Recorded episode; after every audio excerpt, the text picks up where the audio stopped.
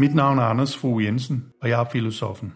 Du kan læse mere på filosofen.dk eller tage med mig på dannelsesrejse. Se mere på dannelsesrejser.dk. Denne podcast-serie består af en række filosofiske oplæg, jeg har holdt. Oplæg, der handler om noget. Om det ene og det andet.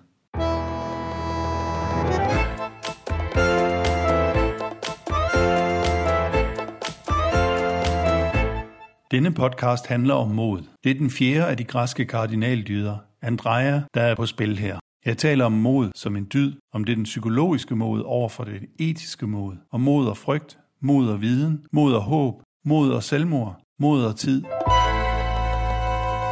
Velkommen til. Tag den tråd op. Så øh, lavede Lone Scherfi for en 20 år siden en film, som hed øh, Wilbur begår selvmord. Øh, og jeg har sådan en postkort her, som jeg har taget på en café engang, hvor øh, der står sådan en mand, det er Wilbur, han står på sådan kanten af en skyskraber og er ved at hoppe ud. Og så står der ovenover ham, man kunne selvfølgelig også bare springe ud i livet. Øh, altså, det er jo to former for, forskellige former for mod, eller det er i hvert fald noget, der kræver mod begge dele. At kaste sig ud fra en skyskraber, eller at kaste sig ud i livet. Og jeg ved faktisk ikke, hvad der kræver mest mod. Man kan sige, at den ene type af mod kræver et kæmpestort mod i et kort øjeblik, og det andet kræver øh, et mere langvarigt mod. Øhm, det vil jeg komme lidt tilbage til. Vi er nået til mod, som er den sidste af de fire kardinaldyder, som man kalder dem. Øhm, I foråret her har vi haft visdom, sofrosyne, mådehold, Nej, så visdom hedder fronesis, mådehold, sofrosyne, og sidste gang talte vi om øh, retfærdighed, dike. Og i dag er det så mod. Øhm, og hvad er en kardinaldyd? Øh, jeg vil lige bruge fem minutter bare lige på at tale om dyder, så skal jeg nok komme til mod. En kardinaldyd, et cardo betyder et hængsel, så en kardinaldyd, det er ligesom et dørhængsel. Det er, den, det er nogle af dem, som de andre skal bruge for at øh, kunne du. Altså både, øh, man kan sige, øh, retfærdighed, som, som vi, vi talte om for en måned siden også, der var øh, hvad er retfærdighed, hvis ikke der er mod til at sætte det igennem, for eksempel.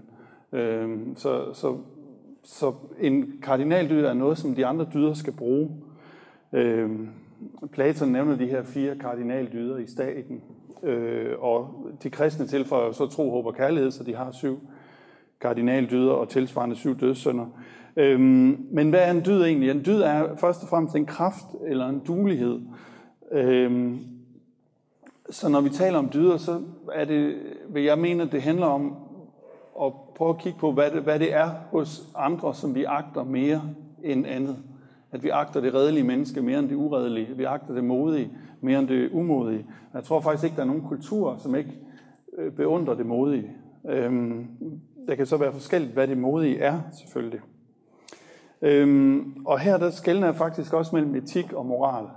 At der er en romersk mors tradition, altså mere handler om at, øh, hvad kan man sige, mores har noget med sædvaner at gøre, og moral har så at gøre med at rette folk ind, så de gør, som vi gør her. Mens etik mere kommer fra sådan en græsk tradition, en ethos, som handler om det gode liv, det liv, der, jeg vil, jeg vil sige, udfolder det menneskelige mest muligt. For grækerne et liv øh, i harmoni med kosmos, det er ikke sikkert, vi kan øh, helt tænke det, men i hvert fald så er det noget, der udfolder et, hvis man så siger det sådan, et menneskeligt potentiale. Øh, og nogle gange så kalder vi jo næsten det menneske, der er blevet sådan et helt øh, menneske for et dannet menneske. Altså i modsætning til, øh, altså dannet er vel også noget, der er foldet ud af en slags. Men det, hvad jeg synes, at sproget på en måde fortæller os, at mod ikke har med moral at gøre, men med dulighed eller et øh, dyd at gøre, det er, at man kan ikke sætte øh, ture i bydeform. Altså, det var noget af det, vi lærte i dansk, ikke? at modalverberne, der øh, hvad hedder det, kunne skulle, ville, ture, bur, måtte, dem kan man ikke sætte i bydeform. Man kan ikke sige tur. Øh, vel? Øh, så, så det er ikke noget, man kan kræve af en anden. Men man kan sige, at det menneske, der tør, er mere øh, agtværdigt, end det, øh, der ikke tør. Men, men, men man kan ikke sige tur. Man kan, så må man lave nogle omformuleringer, øh, som, altså, som kan for eksempel sige, have mod til at bruge din egen fornuft. Ikke? Det er det, hans definition af oplysning, det er at træde ud af den selvforskyldte umyndighed og have mod til at bruge sin egen fornuft. Øh, så man må lave nogle omformuleringer, hvis man skal, sætte det, hvis man skal kræve det af nogen. Øh, jeg tror heller ikke faktisk, at Kant øh, på samme måde kræver det. Han kræver måske, at vi bevæger os derud, hvor vi bruger vores egen fornuft. Men dyd, hvad, hvad, hvad, hvad dyd også? Det er en, dyd er, er, når Aristoteles siger, at dyd er en, en, øh, en balance, øh, eller noget, der ligger imellem to laster, så mener han ikke middelmådighed. Altså mener ikke, at det er noget, der, der er sådan lige halvt det ene og halvt det andet, og så er det lidt lev på steg. Det er snarere som et bjerg, der har nogle dale på, på hver side. Og det man kunne sige, det er vel, at det er ret tydeligt, for mig i hvert fald, hvad, hvad må de to dale være? Ja, der er det overmodige eller dumdristige på den ene side, og så er der fejheden på den anden side. Men der kunne også være, der var andre dale rundt. Et bjerg kan jo godt have dale sådan hele vejen rundt. Så øh, der kunne også være en last, der hed til øh, det, det umodige, som havde noget med ladhed at gøre, eller ikke kraft. Øhm, så øh,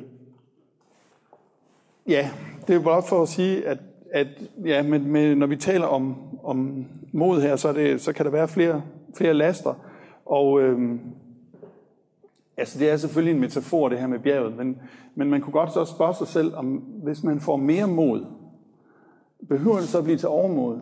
Kunne det ikke være, det ligesom bare for, hvis vi nu øh, tog metaforen lidt for pålydende, bare blev bjerget, der blev højere ligesom? Behøver mere mod at blive til overmod? Det er jeg ikke sikker på.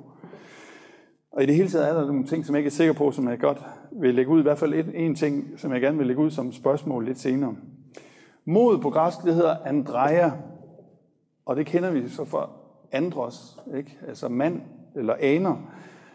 Og på en måde, så vi, på dansk har vi også udtrykket mandsmod. Øh, altså på en måde, så kan vi foranledes til at synes, at det er den mest maskuline af dyderne. At den er, den er mere en maskulin dyd, hvorimod øh, tålmodigheden eller nogle andre ting, mere noget vi associerer med marken og det feminine, og det at ting gror og sådan noget. Øhm, men altså, og der tror jeg, jeg vil godt nok vende tilbage et par gange til krigen i dag, men, men vi kan godt blive foranledet lidt af, at fordi vi ligesom bruger krigen eller ridderen som prototyper på det modige, så øh, kan vi godt få en til at tro, at så er det noget med mænd at gøre, men det har jo ikke. Altså, øh, jeg kan ikke se, at, det, at mod skulle være specielt øh, noget, mænd var mere end kvinder. Øh, og det kommer selvfølgelig også an på, hvad det er for nogle aspekter af mod, vi taler om. Men når jeg siger, at at dyden er en kraft eller en styrke, og at en last, ikke en last kunne være fejheden, men en anden last kunne være ladheden. Ja, hvad, hvad, hvis det nu er ladheden, hvad er, hvad er dyden så for en kraft? Ja, det er kraften til, tror jeg, at overvinde fejheden og frygten. Fejheden og frygten, som hele tiden øh, på en eller anden måde lurer i os, eller som, som, som, kan, kan, som kan få øh, overtaget. Så, så jeg tror, at, øh, at mod at, at den kraft til at overvinde det. Øh, man kunne forestille sig, hvad kunne et eksempel være? En, øh, en medarbejder, der på arbejdspladsen påpeger nogle urimelige forhold. Og de andre, de sidder, de siger ikke noget. De synes også, det er urimeligt, men de siger ikke noget. Øh, de er bange for, sådan, så går det ud over mig, og så kan det være, at jeg bliver fyret, og, eller øh, der siger, jeg kommer i et eller andet. Ikke? Det, det, øh, det, det kunne være fejheden. Og jeg tror, at man kunne lave en forløbig skældning med, med, mellem frygt og fejhed. At, at frygt, som er det, der kan true øh, modet, ikke? frygt det er, når det gælder mig, men fejhed det er, når der også er andre involveret. Øh, så er spørgsmålet selvfølgelig, kan man være fej over for sig selv, men det kræver de der sådan splittelser, ligesom man kan svikse sig selv og sådan noget, at vi ligesom taler om, om der er en i mig, der er fej over for en anden i mig. Men jeg tror, at, at, at det, det kunne være en, en forløbig skælden, at, at modet skal overvinde en frygt, men det kan også, øh, det, det skal også overvinde en øh, fejhed.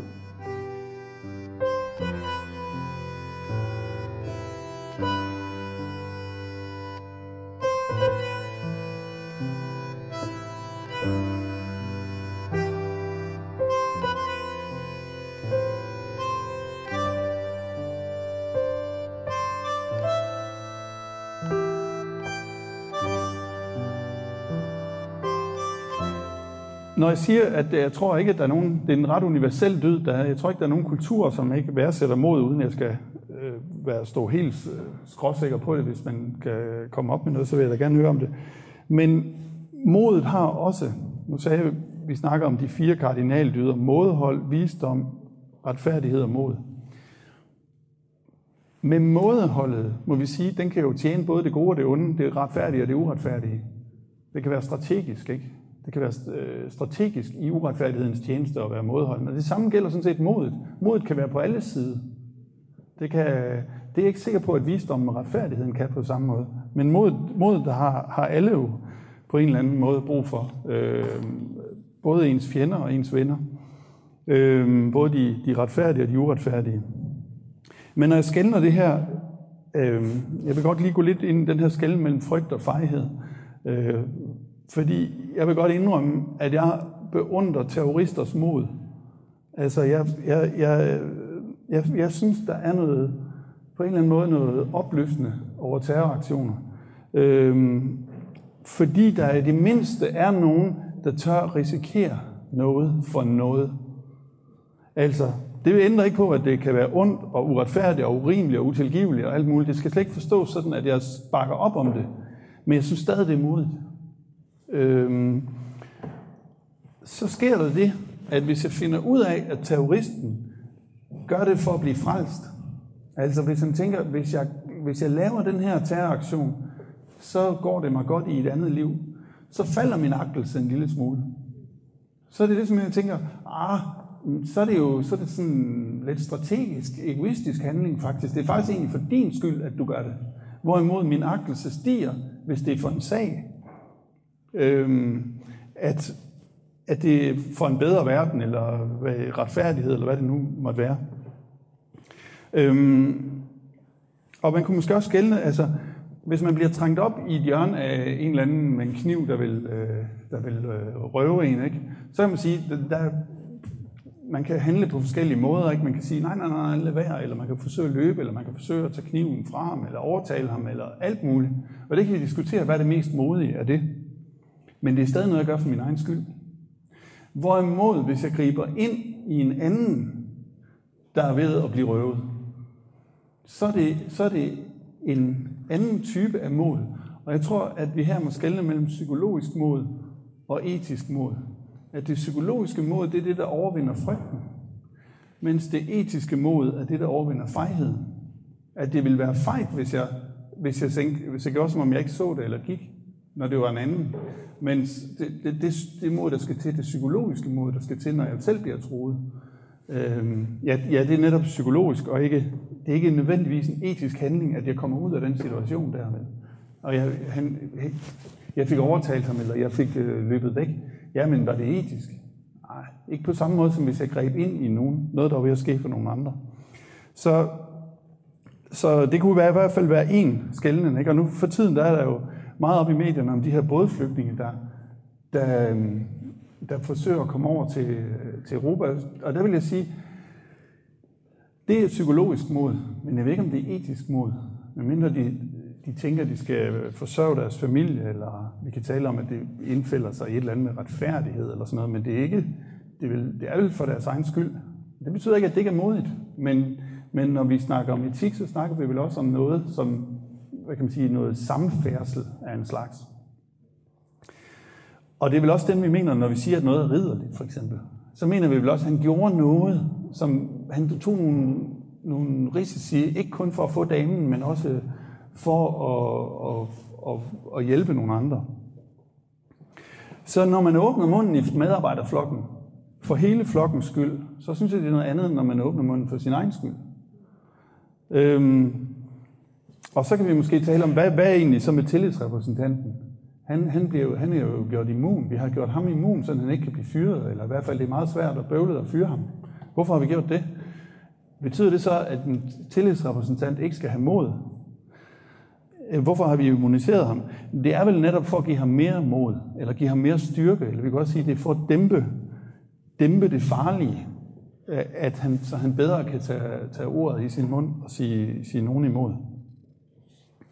Altså, for at frygten ikke skal, skal stikke hans øh, vinger. Øhm, det er en, nu kommer, kommer jeg til mit, øh, det, mit tvivlsspørgsmål, som jeg gerne vil lægge ud, og, og vi kan drøfte det til sidst, af, når vi leger Højlunds forsamlingshus. Det er, kræver det frygt, eller kræver det, at man er bange for noget, for at man er modig? Jeg har hørt folk sige det, at mod kræver frygt. Jeg har endda også hørt, at øh, Mandela citeret for det, at hvis ikke man er bange, hvis ikke man er lidt bange, så er man heller ikke modig. Altså, hvis vi ser et lille barn, et helt lille barn, der kravler på øh, galenderet op på femte sal, ude på altanen, ikke? Øhm, er det så modigt? Det frygter jo ikke noget. Det ved jo ikke, hvad, altså, hvad der kan ske. Så vi kan vel næppe kalde det modigt på den ene side. Det må vel vide, hvor farligt det har faldet ned, før at det er mod. Så hvis de vidste, hvor farligt det var, så kunne vi måske begynde at tale om, det var modigt. Psykologisk modigt. Hvis det var på vej ud for at hente lille søster Sut, som lå ude på taget, så kunne vi måske også tale om, at det var etisk modigt. Øhm, så på en måde, så, så kan jeg godt være med på, at, at der skal være noget frygt at overvinde. At der skal være en turekraft, hvis man kan kalde mod det en turekraft, øh, der er stærkere end frygten.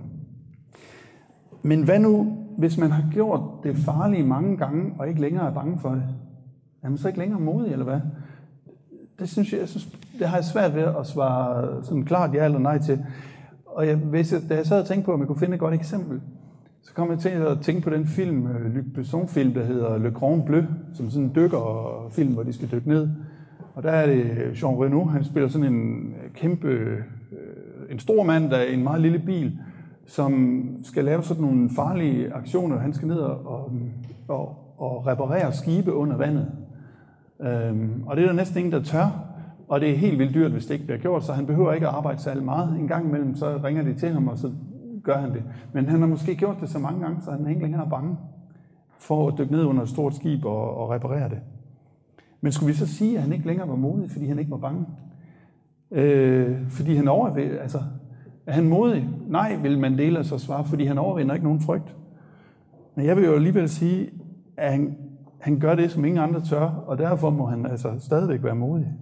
Men det er et spørgsmål, som jeg gerne vil lægge lidt ud i det åbne. Øhm, måske kan man forløbig svare på det sådan, at man kan, komme, man kan overvinde frygt og være modig, men man kan også komme hinsides frygten, så man ikke øh, længere behøver modet. Og det er måske det, som, som noget af det her handler om, altså at modet er nødvendigt nogle gange, men, men at der også er et arbejde, der ikke handler bare om at overvinde frygten, men simpelthen at komme hinsides frygten. Nå, men det i hvert fald kan sige med mit lille eksempel med barnet ude på kalenderet, ikke? det er, at mod har med, i hvert fald med en eller anden form for viden om det farlige at gøre. Altså, vi kan sige, at der er måske det præfrygt, som det barn har, og Enzo i øh, Le Grand Bleu, han har måske postfrygt. Altså, barnet er endnu ikke bange, Enzo er ikke længere bange. Øhm, men viden spiller en eller anden rolle. Hvad for en rolle spiller viden, når vi taler om mod? Er det sådan, som Platon hævdede, at mod det er i virkeligheden sådan en slags videnskab om, hvad man bør frygte og hvad man ikke bør frygte? Det tror jeg ikke. Det, det, det, det tror jeg også allerede, at Aristoteles indså. Det som, det som øh, hvad kan man sige, det er som om, at viden har faktisk ikke rigtig noget med mod at gøre. Altså, det, det, det er måske forbundet, eller det er nogle gange i samspil, men det ændrer ikke rigtigt på modet, om man ved mere. Hvordan, hvordan øh, altså, det som, det som viden gør, det er, at det kan spille en rolle i forhold til at styrke eller dæmpe modet. Altså, øh, det, som, det, altså det som viden kan, det er at give en eller anden form for sikkerhed. Det er nok det, jeg vil sige i virkeligheden. At Ja, jeg prøver lige igen. Viden spiller ikke nogen rolle i forhold til at styrke eller dæmpe modet, men viden kan give sikkerhed. Ikke? Altså, man kan få en vejrudsigt øh, om, hvordan er det ude på havet nu. Nå, men så er man ikke så bange længere, så tør man godt sejle ud, for eksempel. Ikke? På den måde kan viden jo gøre noget ved frygten, men, om, men jeg kan ikke se, at det gør noget ved modet. Hvor modig man er, øh, Altså det har stadigvæk med en, med, en, med en særlig kraft at gøre, som ikke har med viden at gøre. Og nogle gange vil vi endda sige, at det er irrationelt, hvis man ikke lader sig påvirke af viden. Øh, for, for halvanden år siden, eller sådan noget, der var jeg på Puerto Rico, hvor, hvor der gik sådan nogle store øjler rundt. Og de, de gør ikke noget. Altså, de er bare kæmpe store fireben. Øhm, og det er jo irrationelt, at jeg bliver ved med at være bange for dem, når jeg ved, at de ikke gør noget. Så vi vil jo nok sige, at, at viden burde dæmpe frygt eller øge frygt, men, det, men at jeg vil mene, at det stadig ikke har med mod at gøre, om man så tør eller ikke tør.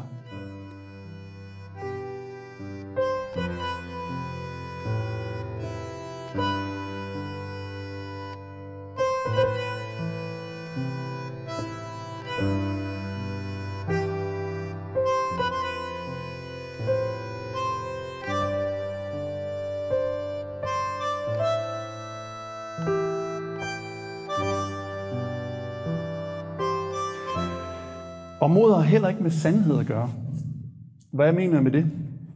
Jeg mener, øh, hvis man nu bliver udsat for en aprilsnar, og så handler modigt, og så vi bagefter siger, det var bare en aprilsnar det der.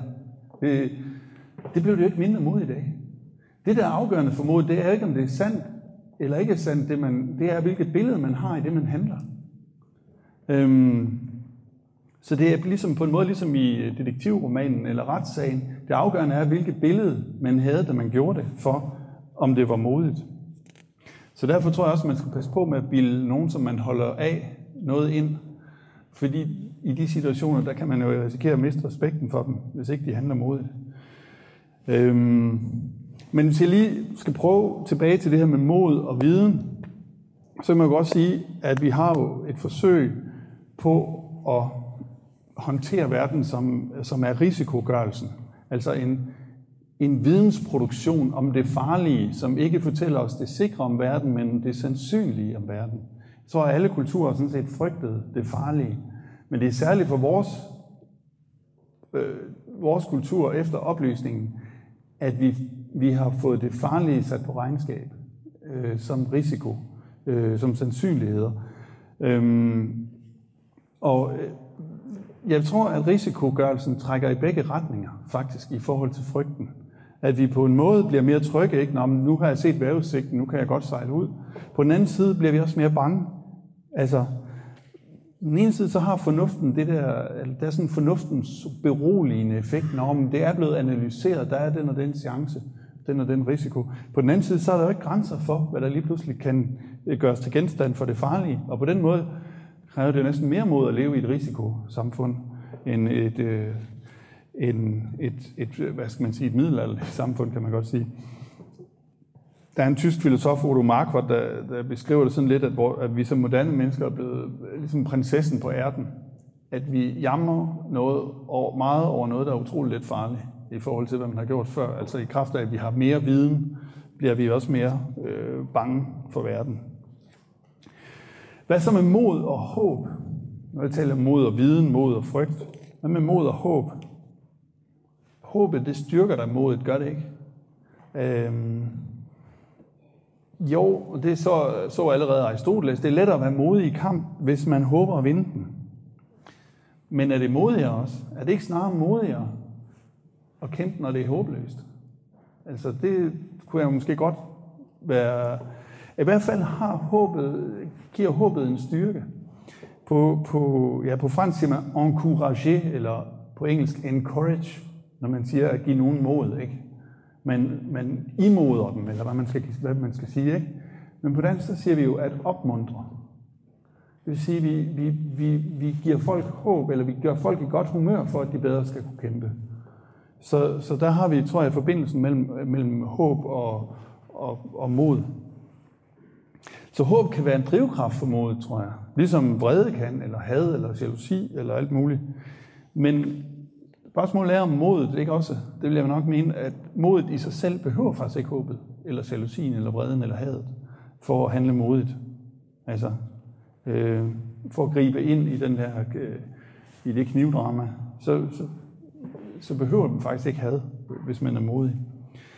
Øhm, og derfor er der vel også et gammelt, altså i det her omkring mod, jeg tænker, der er sådan en gammel militær øh, råd om, at man må aldrig gøre sin øh, fjende fuldstændig håbløs eller modløs. Altså, der har vi også forbindelsen, ikke, at man kan blive modløs. Men hvis man bliver trængt helt op i en krog, og der ikke er noget, nogen chance, så bliver fjenden endnu farligere. Så det bedste strategisk, det er, hvis fjenden både frygter og håber lidt, øh, så, så, øh, så tror jeg, at, at øh, hvad skal man sige, så, så, så er modet ikke gået sådan helt berserk. Og noget, som jeg tror, at for, for at nu vende tilbage til min, den her, øh, øh, man kunne selvfølgelig også bare springe ud i livet, at livet lærer os jo på en måde, at man må være modig for at udholde det håbløse. Øhm, så selvom det, altså spørgsmålet er, som jeg stillede indledningsvis, er det mest modigt at være i håbløsheden eller at begå selvmord? På en måde så kan jeg godt sige, at det ville faktisk kræve fantastisk mod, hvis jeg skulle skære halsen over på mig selv nu, ikke? Øh, det ville kræve større mod, end hvis jeg skulle tage alt mit tøj af og krænge mit inderste ud, ikke? På den anden side, så er der det der med, at det vil være så pludseligt. Så jeg behøver ikke håbet så længe. Så der er ligesom noget med stort mod. Det kan både være mod til at gøre det rigtig svære, men eller også mod til at holde ud længe. Øh, jeg tror, det er to forskellige former for stort mod, vi taler om der. Og når vi er ved det med tid, og nu begynder jeg også at nærme lidt en, en konklusion, tror jeg. Når vi er ved det med tid, så er det vigtigt, tror jeg, at modet er næsten altid nu. Eller det er bare nu. Det vil sige, at medaljen kan godt være et bevis på, at du har været modig. Men det er vel ikke et bevis på, at man er modig nu. Det er samme med kontraktsoldater, ikke? Som, altså, de skriver under på, at de vil gå i krig, hvis der kommer en krig. Men det er jo først den dag, at de kommer og siger, nu, nu skal du indkaldes, at det, det viser sig, om, om der er det tilstrækkelige mod. Jeg vil faktisk sige, jeg synes, det er en smule fejt at foregøjle øh, det danske forsvar, at man vil tage i krig, og så ikke gøre det, når krigen kommer. Øhm, hvis det altså, man mener, man skal i krig, ikke? men det ændrer ikke på, på modets størrelse, vil jeg sige. Så modet er altid nu. Det er på en måde også i handling. Det er ikke i mening, men det er måske at sige meningen, eller det er måske den handling at vente, som jeg kommer tilbage til lige om et øjeblik. Så det, modet er noget, der er mit, og det er også meget, altså det er nu, og det er noget med med handling eller noget, der står på lige nu. Det er ikke sådan retfærdigheden, der sker fyldes, eller visdommen, der sætter sig igennem, men det, det, det er meget, synes jeg, personligt lige nu, og mig og handling. Derfor synes jeg heller ikke, man kan sige, at en gruppe er modig. Men vi kan bruge ordet mod på, på, øh, på lidt samme måde, som vi kan bruge ordet moral. Vi kan sige, at der er en god moral på holdet. Altså, han er ved godt mod, eller de er godt ved godt mod hver især så er der en, en god moral på holdet. Øhm, men jeg tror, vi må bruge det andet ord, når det er i flertal, ikke? eller så må vi sige hver især bagefter. Øhm, hvordan, her til sidst, så hvordan hænger, hænger modet sammen med de her andre dyder? Altså, øh, har mod noget med visdom eller øh, klogskab, eller hvad man skal sige at gøre? Jeg, jeg, jeg indledte jo med at sige, at Kant siger, at fornuften kræver mod. At man skal have mod altså sapere aude, som det, det hedder fra Horat. Ikke? Det er oplysningens valgsprog, at man skal have mod til at bruge sin egen fornuft, frem for at lade sig lede af, øh, af andre. Øhm, og det er vel også, jeg sagde jo, at man kan ikke sætte tør, eller, eller man kan ikke sige tur. Øh, på samme måde må man sige, man må omskrive til, sådan, du bør have mod til. Ja, det kan siger, eller siger han, vi skal begive os derud, hvor vi bruger vores egen fornuft, for det tror jeg mere, det er det, han, han, han siger.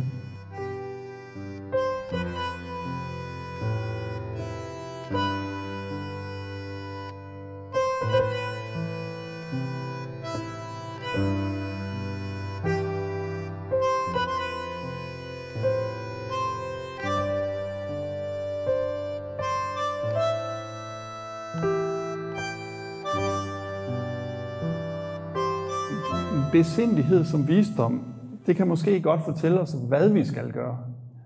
Men besindighed kan jo ikke handle selv. Altså, det kan sige, hvornår det rette øjeblik er, eller vi kan være erfarne og vide, det er nu, det skal gøres, eller det, det er ikke nu, det skal gøres. Eller vi skal hellere lade være, vi kan være mådeholdende og holde noget tilbage og sådan noget. Men modet gør jo ikke, altså, eller besindigheden gør jo ikke noget selv. Retfærdigheden gør ikke noget selv Modet er det, der kan sætte de andre i værk. Øhm, men betyder det så, at mod altid har med begyndelse at gøre? Er det det, der altid sætter i værk? Er det det, der sætter i værk? Nej, det tror jeg ikke. Mod kan også have med fortsættelse at gøre. At man tør fortsætte. At man tør blive ved for at se, om det bliver bedre. At hvad så, det kunne være mod til at blive i ægteskabet, selvom det går dårligt, ikke? Jeg kan risikere at spille mit liv på det her. Men jeg tør godt tage den chance. Det er vel også mod. Og jeg tror, at der ligger en, øh, jeg ved ikke, om man skal sige, det er jo så meget sagt at sige en visdom, men på spansk, ikke, der er esperare, det kan jo både betyde at vente og at håbe. At det kan være modigt at vente os. Og her går, hvad kan man sige, øhm, modet går i forbindelse med visdom, men også med mådehold.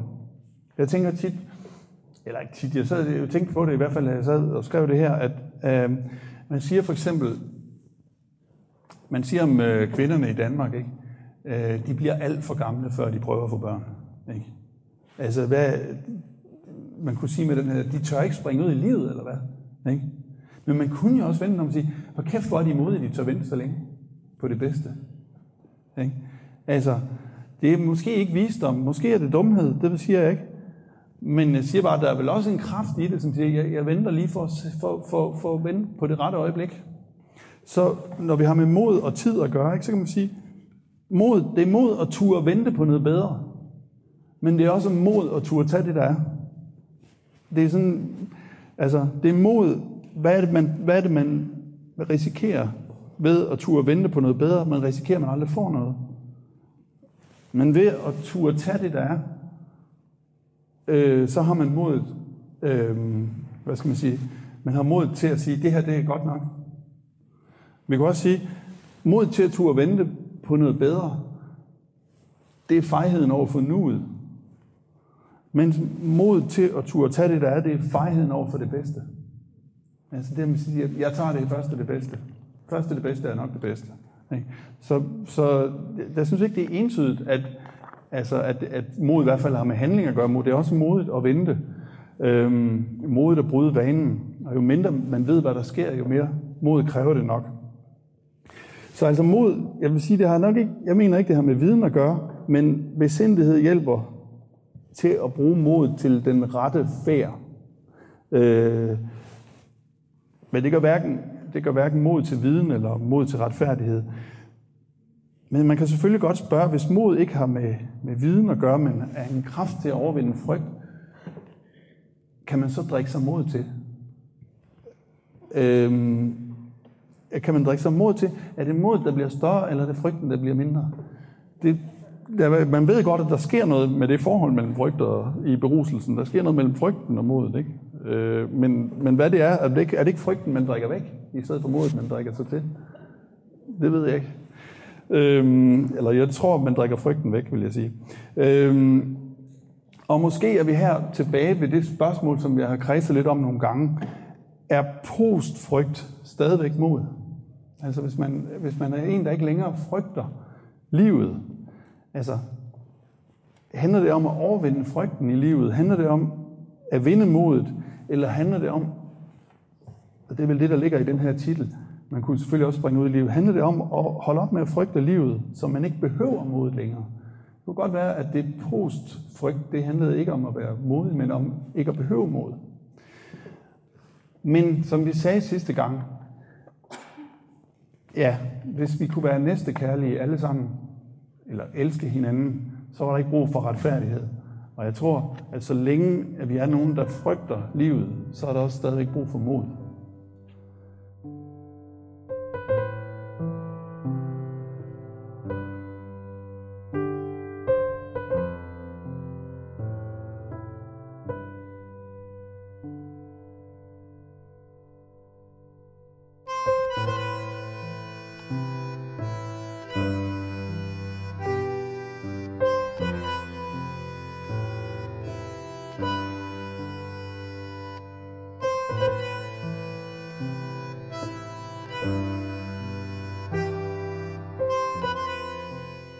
Du har lyttet til en podcast af filosofen Anders Fogh Jensen. Abonner på denne podcast for at få opdateringer. Mere information om filosofens virke kan findes på filosofen.dk og på dannelsesrejse.dk. Tak fordi du lyttede med. thank you